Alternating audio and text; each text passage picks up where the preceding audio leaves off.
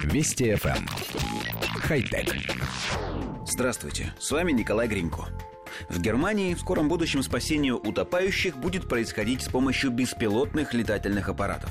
Национальная немецкая ассоциация спасателей успешно провела испытание дронов от местной компании Microdrones. С помощью модели MD4000 спасатель, заметивший тонущего человека, будет доставлять небольшой надувной плод, который поможет потерпевшему удержаться на плаву до того момента, как второй спасатель или бригада доберется до пловца.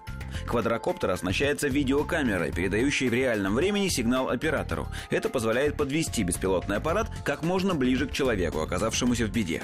В интернет выложен видеоролик, иллюстрирующий работу системы. Как только в воде был замечен условный утопающий, к нему был отправлен квадрокоптер со сбрасываемой капсулой. Как только капсула была доставлена на место, при соприкосновении с водой сработал пиропатрон, надувший спас-средство в виде продолговатой подушки около 70 сантиметров длиной. Одновременно с дроном в воду был отправлен спасатель, до прибытия которого утопающий удерживался на воде при помощи надутого плотика. Коллектив редакции нашей программы считает, что идея не просто имеет право на жизнь, но и в обязательном порядке должна применяться на всех пляжах, а также на кораблях.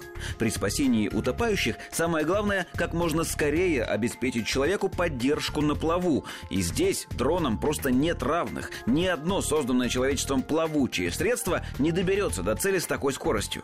Кроме того, здесь важен еще один аспект – психологический. Если в море бушует сильный шторм, то велика вероятность того, что спасатели быстро откажутся рисковать собственной жизнью ради спасения, и винить их в этом сложно.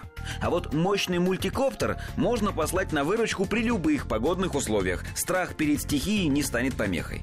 В общем, нам кажется, что задумку нужно внедрять повсеместно и совершенствовать аппаратную, а также программную части, чтобы коптер мог без управления оператором добираться к месту спасения, а может быть и самостоятельно обнаруживать тонущего человека.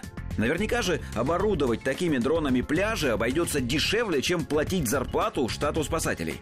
Хотя... Вести FM. Эм. Хай-тек.